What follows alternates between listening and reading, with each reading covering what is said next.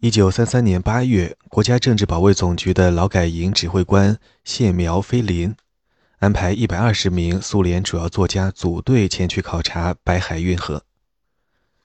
运河之旅的想法起源于1932年10月的一次会议，会址是高尔基在莫斯科的住宅，几位著名作家与几位政治局委员一起开会讨论文学任务，斯大林也在场。这是社会主义现实主义理论学说的最早阐述之一。高尔基呼吁以英雄的文学来匹配5年计划的伟大成就。将苏联作家比作人类灵魂工程师的斯大林，提议以这一运河之旅激发作家的创作灵感，一切均由国家政治保卫总局安排。作家亚历山大·阿夫杰蛋科不无讽刺地说：“一旦成为契卡的客人，马上进入共产主义。我们有求必应，吃喝全包，一切免费。”熏香肠、奶酪、鱼子酱、水果、巧克力、葡萄酒、白兰地，供应充沛。要知道，这还是饥荒的年代。作家们先住进列宁格勒的阿斯多里亚豪华酒店，再坐火车去白海运河，考察大坝和升降台，参观文化中心，观赏囚犯的文艺演出。他们坐在船舶上，能看到正在劳作的囚犯，但不得交谈。对许多作家来说，他们看到的只是营房生活的进化版。塔马拉·伊万诺娃在1989年回忆：“在我看来，这很明显，只让我们观看波江金村。”注释：俄国将领波江金 （1739 至1791 年）为使女皇叶卡捷琳娜二世对她的领地留下好印象，在女皇必经之路旁建起一批繁华村庄。其后，波江金村作为弄虚作假的代称闻名于世。但是，就算作家们半信半疑，也只有很少人敢于表达出来。旅途当中，作家们有机会询问充当向导的菲林。据阿夫杰蛋科称，唯一询问强制劳役的作家是德米特里·米尔斯基，他曾是王子，内战时期参加白军，后来移居去英国，在那里加入共产党。1932年重返苏联，因为他相信斯大林的俄罗斯将在世界历史中发挥巨大作用，即想置身其中。米尔斯基的追问使其他作家感到尴尬。他显然对运河建设的保密满腹狐疑，并告诉阿夫杰延科，这里的每一步、每一座大坝、每一个升降台都有遮起的秘密。他似乎是在指埋在那些场所的地下的尸体。米尔斯基即使生疑，仍参与了国家政治保卫总局负责的一个图书出版任务，以庆祝运河的竣工。36名苏联主要作家和艺术家亚历山大·罗德琴科，他拍了照片，突击创作汇编成了《白海运河》一书，而菲林和高尔基则担任了此书的主编。这本书成了苏维埃作家准备为布尔什维克事业服务的象征，在1934年1月份发给苏共17大代表。它虽是建设运河的历史，但其主题和宣传意义在于体力劳动具有救赎和解放的功能。据称，罪犯和富农通过参与这一伟大的集体工程，开始认识到自己在社会中的价值。经过劳役，他们脱胎换骨，变成了社会主义者。参与这种使古拉格合法化的举措，作家们自有不同的原因。毫无疑问，有些人相信斯大林重新做人的理想，即通过劳役来改造人的灵魂。佐钦科为白海运河写了一个小偷的故事，主人公名叫罗登贝格，在生活中步入歧途，通过运河工地上的劳役而改邪归正。他在给列宁格勒文学写的文章中解释，他相信故事中的真实依据。以下引文。以懒惰、欺骗、偷窃、谋杀为生的人群，我一直饶有兴趣，我也一直关注他们的再教育。说老实话，一开始我很表怀疑，猜想这个著名的重新做人只是囚犯寄望获得自由或奖金的伪装。但我必须说，我错了。我这次白海运河之旅看到了真正的重新做人，看到了建筑工人身上的真正自豪，看到了许多同志，现在他们的称号，许多同志心理上的确凿变化。以上引文。高尔基也是一名信徒，他从未到过白海运河，但并不妨碍他对国家政治保卫总局负责的那本书赞口不绝。茫然不知也阻挡不了外国社会主义者的赞扬，例如希德林和比阿特里斯·韦伯夫妇，他们在1935年称之为一项伟大的工程壮举，一次人类再生的胜利。高尔基的20世纪20年代是在西方度过的。1928年夏天，他第一次回到苏联，之后又有数次在夏季回国，直到1931年开始永久定居。这位伟大的苏联作家获得交口称赞，莫斯科著名的里亚布申斯基豪宅配给他做住所，另外还有两座宽敞的乡间别墅，仆人和警察部门的特殊食品。仆人其实是国家政治保卫总局的间谍。向斯大林提供特殊食品的也是这同一警察部门。因此，也许这并不奇怪，高尔基看不到5年计划伟大成就背后的巨大牺牲。1929年夏天，高尔基在他的国家政治保卫总局向导的引领下，参观了索洛韦茨基劳改营，所看到的给他留下了深刻印象。他写了一篇文章，声称许多囚犯通过劳动得到了改造，非常热爱自己的工作，以至于刑期满了之后仍想留在岛上。高尔基写道，对我来说，结论是显而易见的，我们需要更多像索洛韦茨基那样的劳改营。另有一些作家出于好奇而参加了这个运河之旅，如米尔斯基。还有人担心，如果拒绝参与这一项目，可能会遭到报复，如作家米哈伊尔·布尔加科夫。文学理论家兼小说家维克托·什克洛夫斯基，他哥哥也被关在劳改营，虽没有参加集体运河之旅，但是他自己单独去了。他在国家政治保卫总局组织撰写的那本书以及他的其他几部作品中，拔高了重新做人的理念。他甚至还写了关于白海运河的宣传影片的剧本。施克洛夫斯基的写作似乎不大可能出于真心。他去白海运河时，国家政治保卫总局的一位官员问他的感觉如何，他反讽道，就像一只鲜活的银狐走进了皮草店。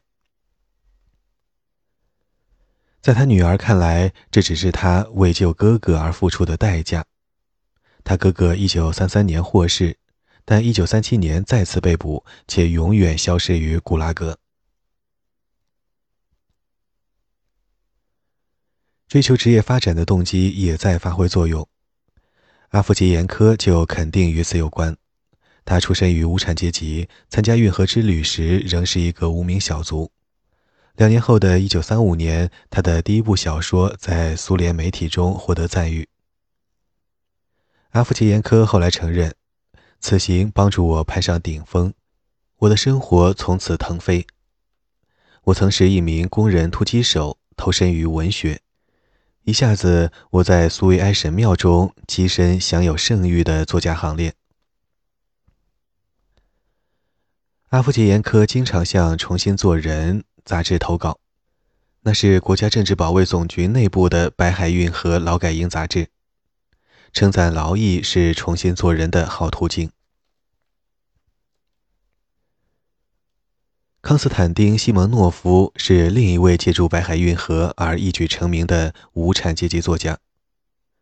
1933年，他在国际工人救灾电影厂充任技师，是鲍里斯·巴别茨基手下数百名技师之一。午休期间，西蒙诺夫和其他技师去看普多夫金和格洛夫尼亚一起拍摄的电影《逃兵》。他声称这一经验激活了他对艺术的兴趣。西蒙诺夫回忆，那些年里我没接受过正规的教育，但读了很多书，尤其是历史书籍。我还尝试写作，这是我人生的第一次。白海运河的宣传启发了西蒙诺夫，他在笔记本里写下了不少关于劳役者重新做人的歪诗，不知何故竟引起了国家出版社和国家政治保卫总局的注意。这些诗篇中的精粹《白海运河》被收入1933年苏联青年作家的诗歌集。1934年4月，西蒙诺夫借这一次成功的东风，向国家出版社申请许可，让他访问运河，收集劳役者重新做人的原材料，以创作赞颂劳改营的诗歌集。国家出版社予以批准，并支付他1个月的花费。在白海运河的梅德韦热戈尔斯克劳改营，担任《重新做人》杂志的记者。囚犯们与他同住一个营房，并不把这位年仅19岁的诗人当作一回事。当我告诉他们我在写关于白海运河的诗，他们只是笑笑。出于这个原因，在西蒙诺夫看来，囚犯们与我的关系还算自然。到1934年的初夏，白海运河的建设已大体完成。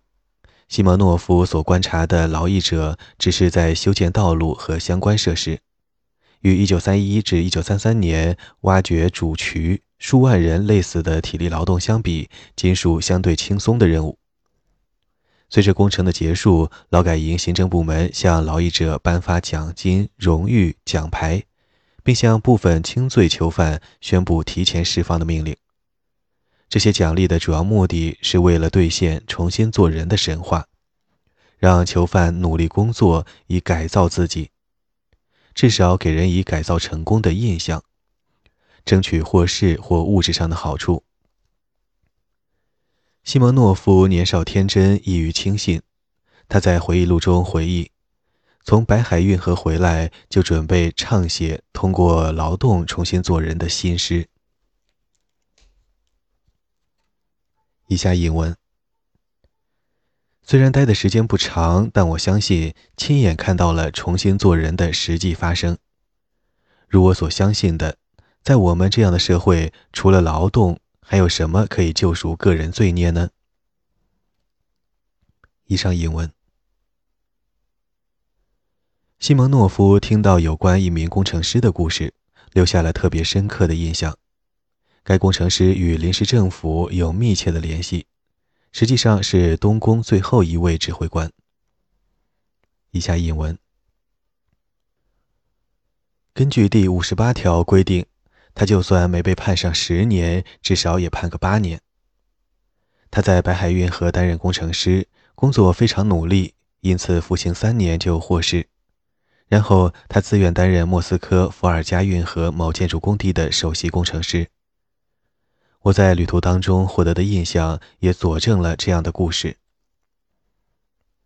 以上引文。补充注释1条。西蒙诺夫可能是指彼得·帕尔琴斯基 1875 至 1929， 他是采矿工程师，受克伦斯基的任命，在1917年10月负责卫戍东宫。帕尔琴斯基遭到布尔什维克的监禁，20世纪20年代获释后得以恢复他在俄罗斯技术研究所的工作。1928年他再次被捕，第2年遭枪决。劳改营中流传着很多著名囚犯的传奇，如帕尔琴斯基的。看来西蒙诺夫又上了当。事实上，确有某些专家获释后愿意继续在古拉格系统中工作，但很少是改造的结果。但西蒙诺夫认为他在白海运河所看到的符合他所听说的以及在苏联媒体中读到的。西蒙诺夫在回忆录中表示，在我看来，白海运河工程不只是在建造一条运河，而是一座人道主义学校，使坏人变成好人，使普通罪犯变成5年计划的建设者。就西蒙诺夫而言，他原是一名贵族，自觉参与重建自己的身份，希望变成无产阶级作家。重新做人的想法颇能激起他特别的共鸣。西蒙诺夫在回忆录中讲述了自己的感受：富农和资产阶级破坏者的重新做人，对整个社会来说大有希望。他自己也大受激励，因为他显示了埋葬过去、走上新路的可行。1934年，在苏共17大胜利者的代表大会上，前反对派获得重新做人的机会。在他眼中，这也是一大鼓舞。作为一名青年作家，他正在党严密监控的艺术领域努力开创自己的事业。在这次大会上，一直反对斯大林极端政策的党领导人布哈林、加米涅夫、季诺维也夫、李可夫、托姆斯基、皮亚特科夫等被允许发言，他们收回了自己的旧有立场，以党内团结的名义对斯大林歌功颂德。从他们被接受的方式来看，党领导已让他们改过自新。西蒙诺夫看到如此的榜样，心里感到非常舒坦。在他看来，接受悔改的反对派就是一个证明。像他那样的人，即使有不光彩的过去，也会得到党的宽恕。西蒙诺夫明白，自己的重新做人将取决于自己政治人格的重建。他像前反对派一样，必须背弃过去，表明自己是个当之无愧的共产主义者。他有关白海运河的著作就是为达到这一目标的手段。从运河回来之后，西蒙诺夫第二次申请加入共青团。上一次由于继父在1931年被捕，他被要求自行撤回申请。这一次他是应邀申请的。在他眼中，接受他入团真是一大宽慰。他在回忆录中记录，1934年使他对未来充满希望的一年。以下引文：我不能代表同龄的其他人，但对我来说，1934年是我青年时期最充满希望的一年。一般认为，国家已经度过困难时期，虽然仍有问题，但无论是精神上还是物质上，生活都将变得更加容易。我很高兴能参与建设这一个新生活。在我眼中，斯大林的正确似乎是不容置疑的。他正在领导我国的工业化，并取得巨大的成功。在我看来，他与对手争辩，指出他们的错误，这都是正确的态度。以上引文。1934年夏天，西蒙诺夫从白海运河回来不久，就写了《地平线》一诗，描述刑事犯在劳改营的重新做人。这首诗受到大刀阔斧的编改。编改者来自国家政治保卫总局所属的文化教育厅，他们认为这首诗非常糟糕，字命不凡、笨拙、喧闹、机械、伤感，但仍有宣传价值，值得发表。西蒙诺夫将之收回重写，到1938年译名为《帕维尔·丘尔尼》予以发表。后来西蒙诺夫看到这首诗会有恐怖的感受，坚持将之排斥在他的作品全集之外。但这首诗对他的职业生涯大有裨益，显示他有能力创作有助于斯大林政权的诗歌。西蒙诺夫受到鼓励，申请就读高尔基文学院。